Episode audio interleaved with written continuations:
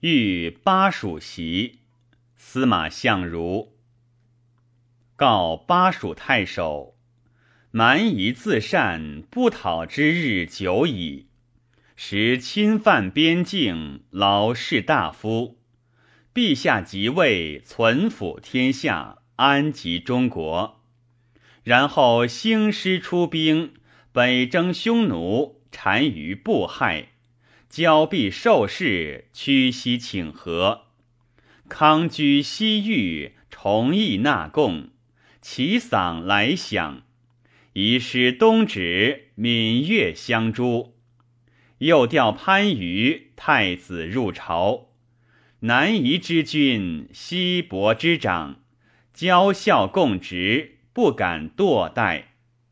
严景举种，勇勇然。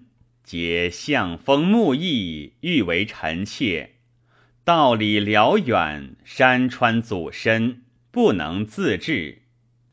夫不顺者以诛，而为善者未赏，故遣中郎将往宾之，发巴蜀之士各五百人，以奉必帛。谓使者不然。迷有兵革之事，战斗之患。今闻其乃发军兴志，京聚子弟，忧患长老。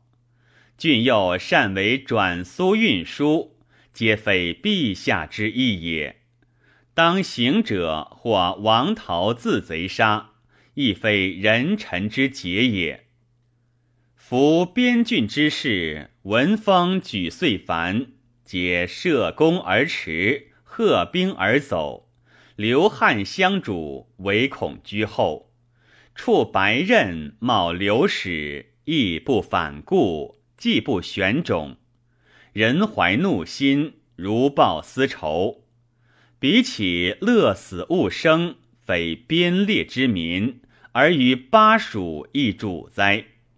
既身虑远，及国家之难。而乐尽人臣之道也，故有剖腹之风，西贵而绝，未为通侯，楚列东地，终则以显号于后世，传土地于子孙，行事甚忠敬，居位甚安逸，名声溢于无穷，功烈著而不灭。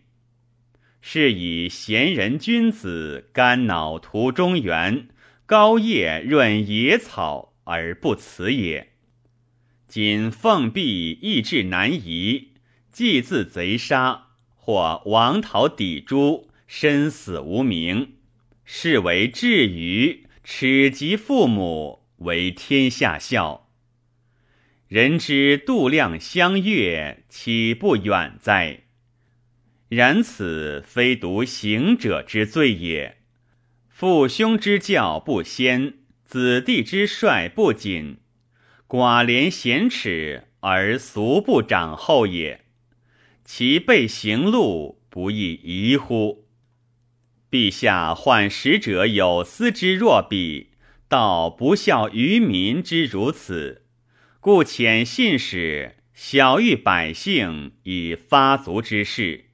因属之以不忠死亡之罪，让三老孝悌以不教诲之过。方今田食，重烦百姓，以亲见进献，恐远所溪谷山泽之民不便闻。习道即下献道，使贤谕陛下之意，无乎？